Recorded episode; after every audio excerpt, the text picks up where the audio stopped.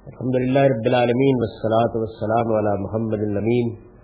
فأعوذ بالله من الشيطان الرجيم. بسم الله الرحمن الرحيم.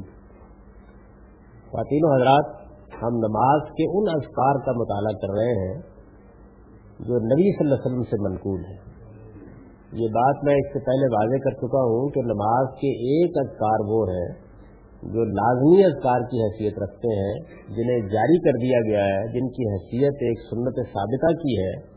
ان اذکار کو تو نماز میں لازمن کرنا ہی ہوتا ہے اور وہ چند ہے۔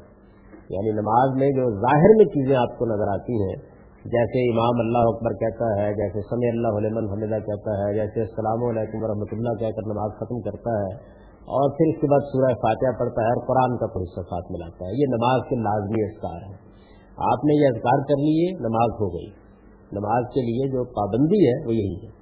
لیکن اس کے بعد ظاہرہ کے رکوع ہے، سجدہ ہے، جلسے میں بیٹھنا ہے، ان سب موقعوں کے اوپر نبی صلی اللہ علیہ وسلم نے لوگوں کو اختیار دیا ہے، اس بات کی اجازت دی ہے کہ وہ کوئی ذکر کر لیں، کوئی دعا کر لیں، اللہ کی حمد کر لیں تصویر کر لیں، تحمید کر لیں، جو جی چاہے کر لیں۔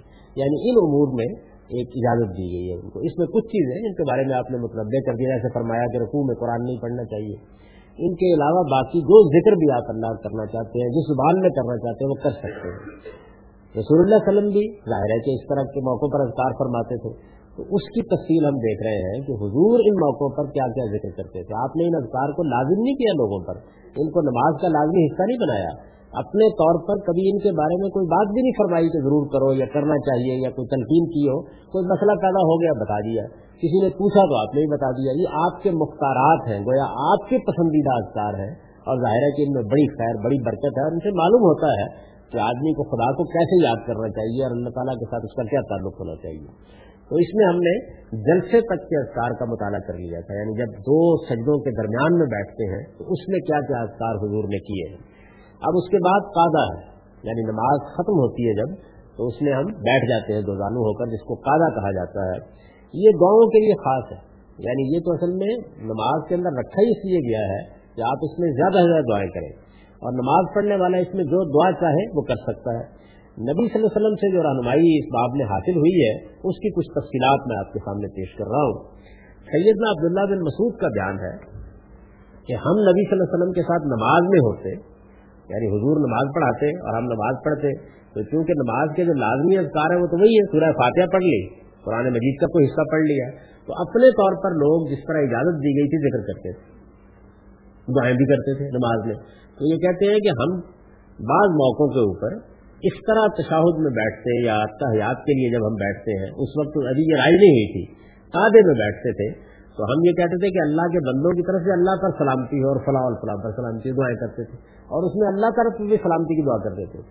یہ معاملہ ہوا۔ نبی صلی اللہ علیہ وسلم نے کسی موقع پر یہ سن لیا۔ یعنی لوگ اس طریقے سے دعا کر رہے تھے، تو سن لیا۔ تو آپ نے فرمایا کہ یہ مت کہو کہ اللہ پر سلامتی اس لیے کہ اللہ تو خود سراسر سلامتی یعنی یہ دعا اللہ تعالیٰ کے لیے نہیں ہو سکتی، اس لیے کہ اللہ تو خود سلام ہے سلامتی ہے۔ تو یہ تم کیا کرتے ہو؟ اس کے بجائے اگر یہ کچھ کہنا ہے، اللہ کے حضور میں کوئی اپنے نیاز عرض پیش کرنے ہیں، تو یوں کرو۔ تو اس موقع پر یہ جس کو آپ اتحاد یا تصاوت کہتے ہیں، یہ حضور نے لوگوں کو سکھایا۔ یعنی یہ بھی نماز کا کوئی لازمی اذکار میں نہیں ہے، بلکہ لوگوں نے غلطی کی، اجازت دی گئی تھی وہ جو ذکر چاہے کر لیں۔ تو آپ نے اس غلطی کی تصویر فرما دی کہ اگر ذکر کرنا ہے، اگر اللہ کے حضور میں سلام پیش کرنا ہے تو اس کا طریقہ یہ ہے۔ اتحیات اللہ وسلمات و طیبات السلام علیہ نبی و رحمۃ اللہ وبرکاتہ السلام علیہ ولا عباد اللہ الصالحین۔ یہ جو الفاظ ہیں، یہ اس موقع کے اوپر آپ نے سکھائے۔ اور یہ کہا کہ جب تم اس طرح کہو گے، تو تمہاری یہ دعا ہر اس بندے تک پہنچ جائے گی جو آسمان میں ہے یا زمین و آسمان کے مابین کہیں ہے۔ اور اس کے بعد یہ کہا کہ اس کا خاتمہ اس پر کیا کرو کہ اشد اللہ الہ الا اللہ اشد اللہ محمد ربد رسول اور اس کے بعد جو دعائیں مزید کرنا چاہتے ہو، کر لو۔ تو گویا لوگوں سے ایک غلطی ہوئی، اس کی کثیر رسول اللہ وسلم نے فرمائی۔ یہ جو دعا کی جاتی ہے، جس کو تشاہد کی دعا یا تحیات ہم کہتے ہیں عام اصطلاح میں، تو اس کو میں نے آپ کے سامنے پڑھ دیا۔ اس کا ترجمہ یہ ہے کہ تمام نیاز، تمام دعائیں اور پاکیزہ اعمال سب اللہ کے لیے۔ وہ اللہ کے حضور میں پیش کرنے کے لیے حضور نے یہ طریقہ اختیار فرمایا۔ یعنی میری طرف سے عرض اور نیاز در پیش ہے۔ میں اپنے پروردگار کے سامنے اپنی زمین نیاز جھکا رہا ہوں۔ اور میری طرف سے اللہ تعالیٰ کے حضور میں یہ نظرانہ ہے جو میں پیش کر رہا ہوں۔ میں اپنی دعائیں خدا کے حضور میں پیش کرتا ہوں۔ پاکیزہ اعمال اللہ کے حضور میں پیش کرتا ہوں۔ اور تو یہ کہا کہ آپ پر سلامتی ہے نبی اور اللہ کی رحمت اور اس کی برکتیں ہوں۔ ہم پر بھی سلامتی ہو اور اللہ کے سب نیک بندوں پر بھی سلامتی ہو۔ وہ لوگ سلامتی کی دعا کرنا چاہتے تھے۔ تو آپ نے اپنے لیے سلامتی کی دعا کو قائم رکھا، بندوں کے لیے بھی سلامتی کی دعا کو قائم رکھا، لیکن اللہ تعالیٰ کے معاملے میں فرمایا کہ یہ الفاظ کہا کرو اس معاملے میں۔ تو یہ تصویر آپ نے کی اور اس طریقے سے ایک نہایت پاکیزہ دعا مسلمانوں کو معلوم ہو گئی اگر وہ نماز میں کرنا چاہیں۔ یہ جو دعا ہے، ظاہر بات ہے کہ حضور نے کسی موقع کے اوپر لوگوں کو سکھائی ہے، تو اس وجہ سے اس کے الفاظ میں بھی تھوڑا بہت اختلاف ہوا ہے اور الفاظ کے معمولی اختلافات کے ساتھ یہی دعا سیدنا عمر سید عائشہ، عبداللہ بن عمر، عبداللہ بن عباس اور ابو موسا اشری رضی اللہ عنہ سے بھی نقل ہوئی ہے۔ روایتوں کے سے معلوم ہوتا ہے کہ اس کے بعد یعنی جب حضور کو یہ اندازہ ہو گیا کہ لوگ اس معاملے میں غلطی بھی کر رہے ہیں اور ان کے اندر خواہش بھی ہے کہ خدا کے حضور میں اپنا عرض نیاز پیش کریں، تو آپ اسے خاص اہتمام سے صحابہ کو پھر سکھاتے تھے کہ یہ دعا تم کر لیا یہ تو معاملہ ہے آپ کے تشاوت کا۔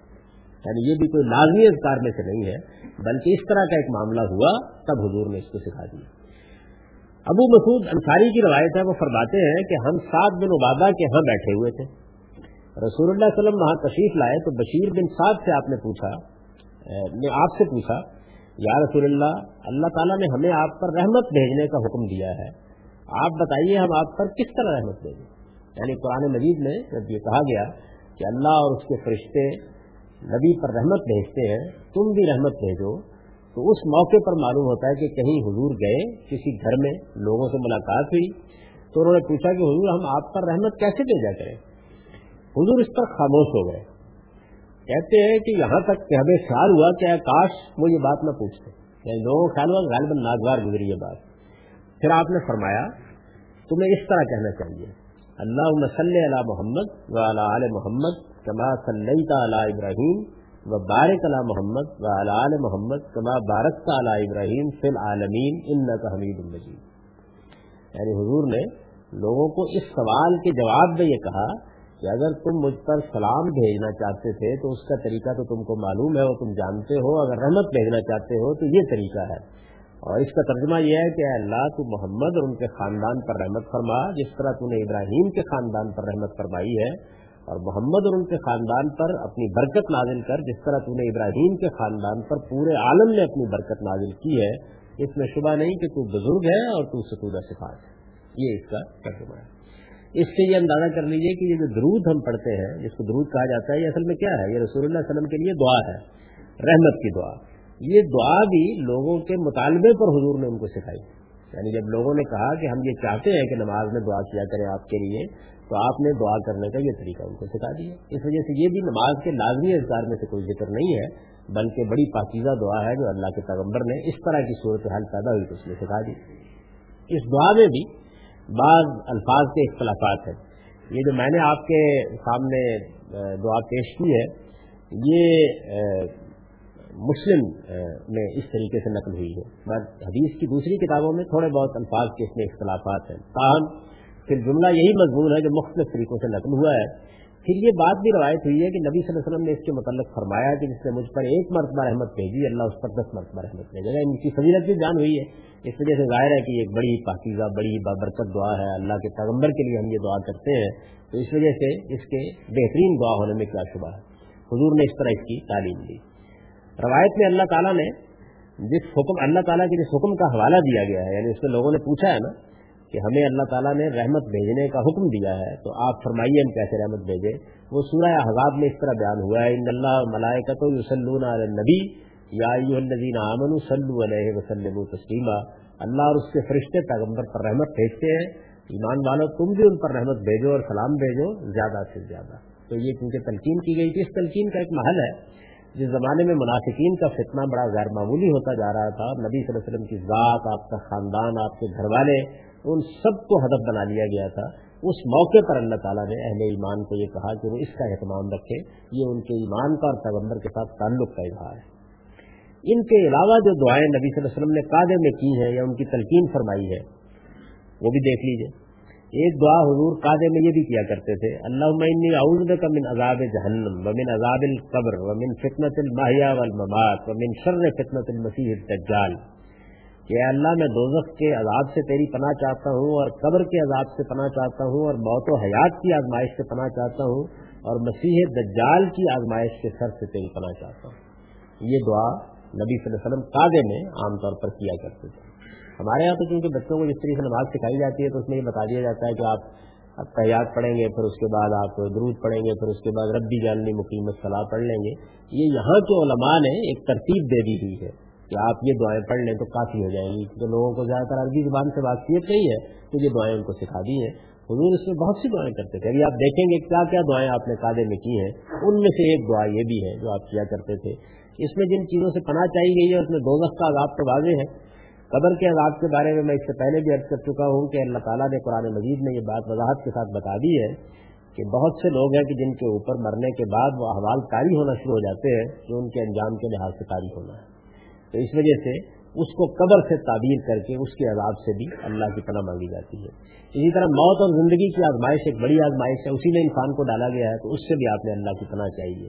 اور اسی طرح سے روایتوں سے یہ بات معلوم ہوتی ہے کہ سیدنا مسیح علیہ السلام کا بحروب بنا کر کوئی شخص آخری زمانے میں لوگوں کو بڑے دھوکے میں مبتلا کرے گا، اس کو حدیثوں میں مسیح دجال کہا گیا ہے۔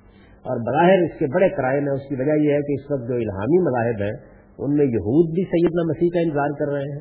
اسی طریقے سے مسیحی جو ہے، وہ بھی سیدنا مسیح علیہ السلام کا انتظار کر رہے ہیں۔ اور مسلمانوں کے ہم یہ روایت موجود ہے کہ سیدنا مسیح علیہ السلام کو آنا ہے۔ تو کسی بھی فریب کار کے لیے دھوکہ دینے کے بڑے مواقع پیدا ہو گئے۔ وہ کسی بھی موقع کے اوپر کوئی ایسا بحروب بھر کے مسلمانوں کو فتنے میں ڈال سکتا ہے، تو حضور نے بتایا کہ ایک ایسا شخص ہوگا کہ جو مسیح کا روپ دھار کر، مسیح بن کر لوگوں کو فریب دے گا، یہ کہے گا کہ میں وہی مسیح میں مریم ہوں اور میرا نزول ہو گیا ہے اور میں اب تم لوگوں کی ہدایت اور رہنمائی کے لیے موجود ہوں، یہ دھوکہ دے گا لوگوں کو۔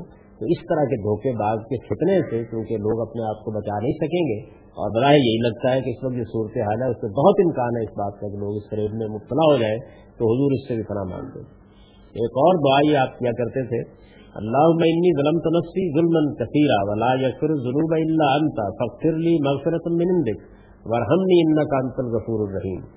کہ اللہ، میں نے اپنی جان پر بہت ظلم کیے ہیں اور جانتا ہوں کہ میرے گناہوں کو تیرے سوا کوئی معاف نہیں کر سکتا۔ اس لیے پروردگار تو خاص اپنی بخشش سے میرے گناہ بخش دے اور مجھ پر رحم فرما۔ اس میں شبہ نہیں کہ تو بخشنے والا ہے، تیری شخص یہ دعا بھی حضور قادے میں کیا کرتے تھے۔ ایک اور دعا یہ کرتے تھے کہ اللہ عمنی کا من شر ما عملت و من شر ما لم عمل اے اللہ، میں نے جو کچھ کیا ہے اور جو کچھ نہیں کیا، اس کے شخص تیری پناہ چاہتا ہوں۔ تو اس معاملے میں آپ دیکھ سکتے ہیں کہ پیغمبر بھی آجزی کے کس مقام پر کھڑے ہو کر دعائیں کرتے ہیں اللہ تعالیٰ سے۔ ایک دعا آپ یہ کرتے تھے مختر بہت اللہ حاصل نہیں حساب یسیرا۔ اے اللہ تو میرا حساب آسان کر دے۔ یہ دعا بھی آپ بار بار قادے میں بیٹھ کر کیا کرتے تھے۔ ایک اور دعا یہ لکی ہوئی ہے کہ اللہ بے علم کل گئے قدرت کا الخل یعنی ما علم تل حیات خیر اللی و توفنی علم تل وفات خیر اللی کہ اللہ تو اپنے علم غیب اور مخلوق پر اپنی قدرت کے وسیلے سے مجھے اس وقت تک زندگی دے جب تک تو جینے کو میرے لیے بہتر جانے۔ اور اس وقت دنیا سے لے جا، جب تو لے جانے کو بہتر جانے۔ اللہ واسلوں کا خشیت کا فل غیب و شہادہ اے اللہ، میں کھلے اور چھپے میں تیری خشیت مانگتا ہوں۔ واسلوں کا کلمت الحق پھر رضا والغضب اور خوشی اور رنج دونوں کے موقعوں پر سچی بات کہنے کی توفیق مانگتا ہوں۔ حضور کی دعا ہے واسلوں کا نعیم اللہ ینفد واسلوں کا قرت عین اللہ تنقتے واسلوں کو رضا بادل قضا واسلوں کا بردل ایش بادل بہت واسلوں کا لذت نظر الا وجیک و شوق الا نقائق کی غیر ذرائن مضرہ ولا خدمت مزلہ کیا دعا ہے؟ فرمایا کہ فقر و غنا میں میانہ روی کی درخواست کرتا ہوں۔ ایسی نعمت چاہتا ہوں جو تمام نہ ہو اور آنکھوں کی ایسی ٹھنڈک جو کبھی ختم نہ ہو۔ اور تیرے فیصلوں پر راضی رہنے کا حوصلہ مانگتا ہوں۔ اور موت کے بعد زندگی کی راحت مانگتا ہوں۔ اور تجھ سے ملاقات کا شوق اور تیرے دیدار کی لذت مانگتا ہوں۔ اس طرح کہ نہ تکلیف دینے والی سختی میں رہوں، نہ گمراہ کر دینے والے فکروں میں پڑھوں اور فرمایا کرتے تھے کہ اللہ زینہ زینت المان بجلنا خداطن محتدین کہ اللہ ایمان کی زینت عطا فرما اور ایسا بنا دے کہ خود بھی ہدایت پر رہے اور دوسروں کو بھی ہدایت دے۔ یہ دعا بھی نبی صلی اللہ علیہ وسلم سے بڑی تفصیلی دعا ہے۔ میں نے اس کو چھوٹے چھوٹے ٹکڑوں میں ترجمہ کر کے آپ کو بتایا ہے۔ یہ بھی حضور کرتے تھے۔ ایک اور دعا بھی قاعدے میں آپ نے کی ہے۔ اللہ اصل کا من الخیر کل آجل ہی و آجل ما علمت منه ما لم عالم واعوذ بك من الشر کل آجل ہی و آجل ہی ما علمت منه ما لم عالم اے اللہ میں تجھ سے ہر طرح کی بلائی چاہتا ہوں۔ وہ بھی جو فوراً ملنے والی ہے اور وہ بھی جس کے لیے تو نے وقت مقرر کر رکھا ہے۔ وہ بھی جو میرے علم میں ہے اور وہ بھی جسے میں نہیں جانتا۔ اور ہر طرح کے شر سے تیری پناہ چاہتا ہوں۔ وہ بھی جو میرے علم میں ہے اور وہ بھی جسے میں نہیں جانتا۔ اور پھر اسی دعا میں کہتے تھے واسل و کل جنا وما کربا علیہ من قول و عمل و اعوذ کا من النار وما کربا علیہ من قول و عمل کہ میں تجھ سے جنت مانگتا ہوں اور ایسے قول و عمل کی توفیق چاہتا ہوں جو جنت کے قریب کر دے اور دوزخ سے تیری پناہ مانگتا ہوں اور ایسے قول و عمل سے پناہ مانگتا ہوں جو دوزخ کے قریب کر دینے کا باعث بن یہ دعا کرتے تھے۔ اور پھر کہتے تھے کہ واسل و قبل خیر ما سالہ کا ابدو کا رسولوں کا محمد صلی اللہ علیہ وسلم واسطیزوں کا ممت کا مل ہو ابدو کا رسولوں کا محمد صلی اللہ علیہ وسلم واسل و کما کزئی تبھی من امر انتجلا آ کے بتو رشدا۔ کہ پروردگار، میں تجھ سے وہ بھلائی چاہتا ہوں جو تیرے بندے اور رسول محمد میں چاہی ہے، اور ان چیزوں سے پناہ مانگتا ہوں جو تیرے بندے اور رسول محمد نے پناہ مانگی ہے، اور تو نے جو بھی فیصلہ میرے لیے کیا ہے، اس میں تجھ سے اچھے انجام کی درخواست کرتا ہوں۔ یہ نبی صلی اللہ علیہ وسلم کے قادے کی ایک دعا ہے۔ سیدنا علی رضی اللہ عنہ کی روایت ہے کہ قادے میں نبی صلی اللہ علیہ وسلم بہت سی دعائیں کرتے تھے۔ آخری دعا عام طور پر یہ ہوتی ہے۔ وہ آخری دعا کیا ہے؟ اللہ مغفر لی ما قدم تو وما اختر تو وما اسرف تو وما عالم وما اسرف تو وما انتا عالم بھی منی انتل مقدم و انتل مؤخر لا الہ الا انتا اے اللہ، تو میرے گناہ معاف کر دے، اگلے اور پچھلے کھلے اور چھپے۔ اور جو زیادتی مجھ سے ہوئی ہے، اسے بھی معاف فرما دے۔ اور وہ سب چیزیں بھی جنہیں تو مجھ سے زیادہ جانتا ہے، تو ہی لوگوں کو آگے کرنے والا ہے اور تو ہی انہیں پیچھے کرنے والا ہے۔ تیرے سوا کوئی علا نہیں۔ وائل رضی اللہ عنہ کا بیان ہے کہ دائیں طرف سلام پھیرتے وقت آپ کبھی السلام علیکم ورحمۃ اللہ کے ساتھ وہ برکات کا اضافہ بھی کرتے تھے۔ یعنی السلام علیکم ورحمۃ اللہ یہ عام طور پر کہتے تھے، لیکن کبھی کبھی وہ برکات کا اضافہ بھی کرتے تھے۔ تو یہ نبی صلی اللہ علیہ وسلم کی وہ قاعدے کی دعائیں ہیں جو ہم تک پہنچ گئی ہیں۔ یعنی کسی موقع کے اوپر کسی نے پوچھا تو آپ نے بتا دیا ہے، کسی نے سن لیا ہے اور یاد رکھا ہے، معلوم نہیں اور کیا کیا دعائیں کرتے تھے۔ تو اس سے آپ کو یہ اندازہ ہو جانا چاہیے کہ نماز کا ایک حصہ وہ ہے جس کے اذکار مقرر کیے گئے ہیں اور ایک بہت بڑا حصہ وہ ہے جو ہمارے لیے چھوڑ دیا گیا ہے کہ وہاں ہم اللہ کو پکاریں، دعا کریں ظاہر کریں، تجربہ کریں اور جس حد تک ممکن ہو اللہ تعالیٰ کے قریب ہونے کی کوشش کریں۔ تو دونوں چیزوں کا مجموعہ بن جاتی ہے نماز۔ یہی حسن تھا اس کا جو بدقسمتی سے اس سے چھین لیا گیا ہے۔ یعنی اب ظاہر ہے کہ جو چیزیں ہر وقت دہرانی ہیں، وہ تو ہوتی ہیں۔ اس کے ساتھ اس میں کوئی تنوع اور کوئی ندرت باقی نہیں رہتی۔ آپ وہی الفاظ کہتے چلے جاتے ہیں۔ تو نماز میں جو اللہ تعالیٰ کے ساتھ ایک زندہ تعلق پیدا ہونا چاہیے تھا، وہ ویسا نہیں رہتا تو یہ پوری کی پوری نماز کے اسکار میں نے آپ کو بتا دیے ہیں، جو حضور سے روایت ہوئے ہیں۔ یہ پھر واضح کر دوں کہ یہ خیال نہ کیجیے کہ بس یہی اذکار ہے۔ معلوم نہیں کتنے ہوں گے۔ اور کتنی دعائیں آپ نے کی ہوگی، یہ وہ ہے جو ہمیں معلوم ہو گئے ہیں، کسی ذریعے سے پہنچ گئے ہیں۔ کیونکہ ان تمام اذکار کے معاملے میں نبی صلی اللہ علیہ وسلم نے کسی موقع پر کوئی غلطی محسوس کیا تو لوگوں کو کوئی بات سکھائی ہے، ورنہ عام طور پر آپ نے نہیں بتایا۔ لوگوں نے خود کوئی چیز جان لی یا کسی سوال کے نتیجے میں معلوم ہو گئی۔ نماز سے آدمی جب فارغ ہو جاتا ہے، تو نماز کے سے فارغ ہو جانے کے بعد بھی نبی صلی اللہ علیہ وسلم بالعموم ذکر اور دعا میں مشغول ہوتے تھے یعنی نماز سے فارغ ہو جانے کے بعد بھی فوراً نہیں اٹھ جاتے تھے، بلکہ کوئی ذکر، کوئی دعا کرتے تھے۔ عبداللہ بن عباس رضی اللہ عنہ کی روایت ہے کہ حضور کے نماز سے فارغ ہو جانے کا علم مجھے اللہ اکبر کہنے سے ہوتا تھا۔ یعنی یہ بات کہ حضور نے نماز پڑھ لی ہے، تو یہ اندازہ ہوتا ہے جب حضور کہتے اللہ اکبر۔ یعنی آپ عام نمازیں پڑھتے ہوئے بھی، نفل نمازیں پڑھتے ہوئے بھی نماز ختم کرنے کے بعد کہتے تھے اللہ اکبر۔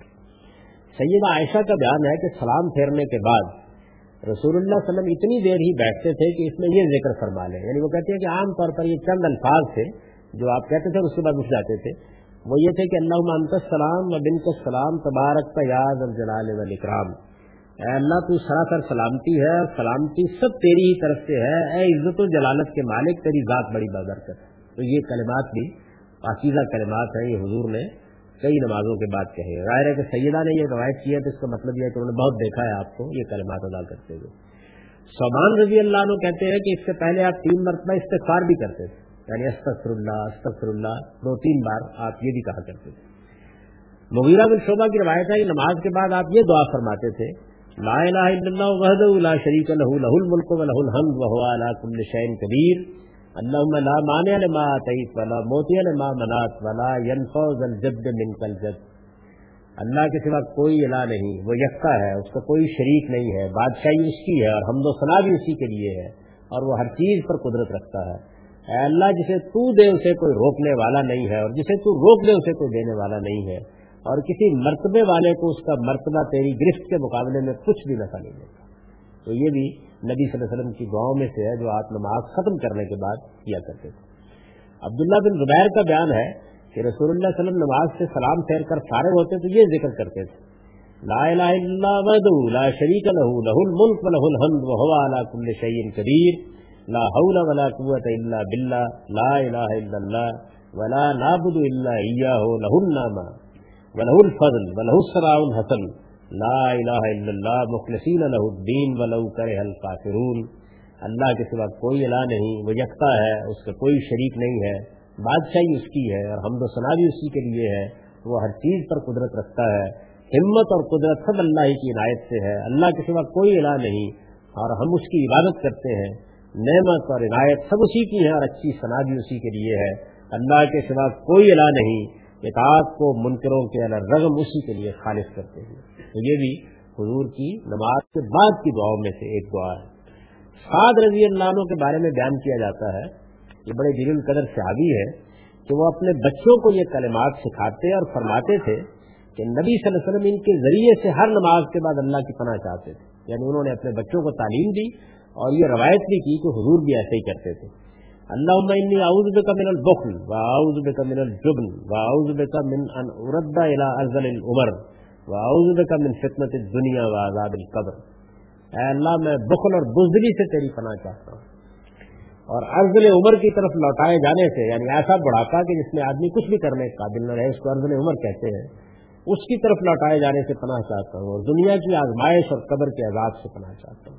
یہ بھی قادے کے بعد کی دعا ہے، جو کبھی کبھی آپ کرتے تھے۔ اور انہوں نے سنی ہے، تو انہوں نے روایت کر دی ہے۔ ابو حیرا روایت کرتے ہیں کہ رسول اللہ علیہ وسلم نے فقرائے مہاجرین کو تعلیم دی کہ ہر نماز کے بعد وہ تینتیس مرتبہ سبحان اللہ، تینتیس مرتبہ الحمد للہ اور تینتیس مرتبہ اللہ حکمر کہا کرے۔ یعنی فقرائے مہاجرین یہ وہ لوگ ہیں کہ جو مدینے میں پہنچ گئے تھے مواقعات کے قاعدے کے مطابق ان کو کسی کے ساتھ متعلق بھی نہیں کیا جا سکا۔ تو جس طرح مہاجر کیمپ ہوتا ہے، اس طرح ایک کبوترے کے اوپر یہ پڑے رہتے تھے اور رسالت معاف صلی اللہ علیہ وسلم ان کی کفالت کرتے تھے، تو ان کو آپ نے یہ تعلیم دی۔ ابو حرائی کا بیان ہے کہ اس ننانوے کو درج ذیل کلمات سے سو کر دیا جائے تو آدمی کے گناہ معاف ہو جاتے ہیں۔ اگر کہ وہ سمندر کی گھاس کے برابر ہی کیوں نہ ہو۔ یعنی جب آدمی یہ پڑھ لے سبحان اللہ الحمد للہ اللہ پر تو پھر کہے، لا الہ الا اللہ وحدہ، لا شریک لہ لہ الملک و الحمد وهو على كل شيء قدیر۔ اللہ کے سوا کوئی الہ نہیں ہے، وہ یکتا ہے، اس کا کوئی شریک نہیں۔ بادشاہی اسی کی ہے اور حمد و ثنا بھی اسی کے لیے ہے اور وہ ہر چیز پر قدرت رکھتا ہے۔ ابن اجرا کی ایک روایت میں تینتیس مرتبہ سبحان اللہ، تینتیس مرتبہ الحمد للہ اور چونتیس مرتبہ اللہ اکبر کہنے کا ذکر بھی ہوا ہے۔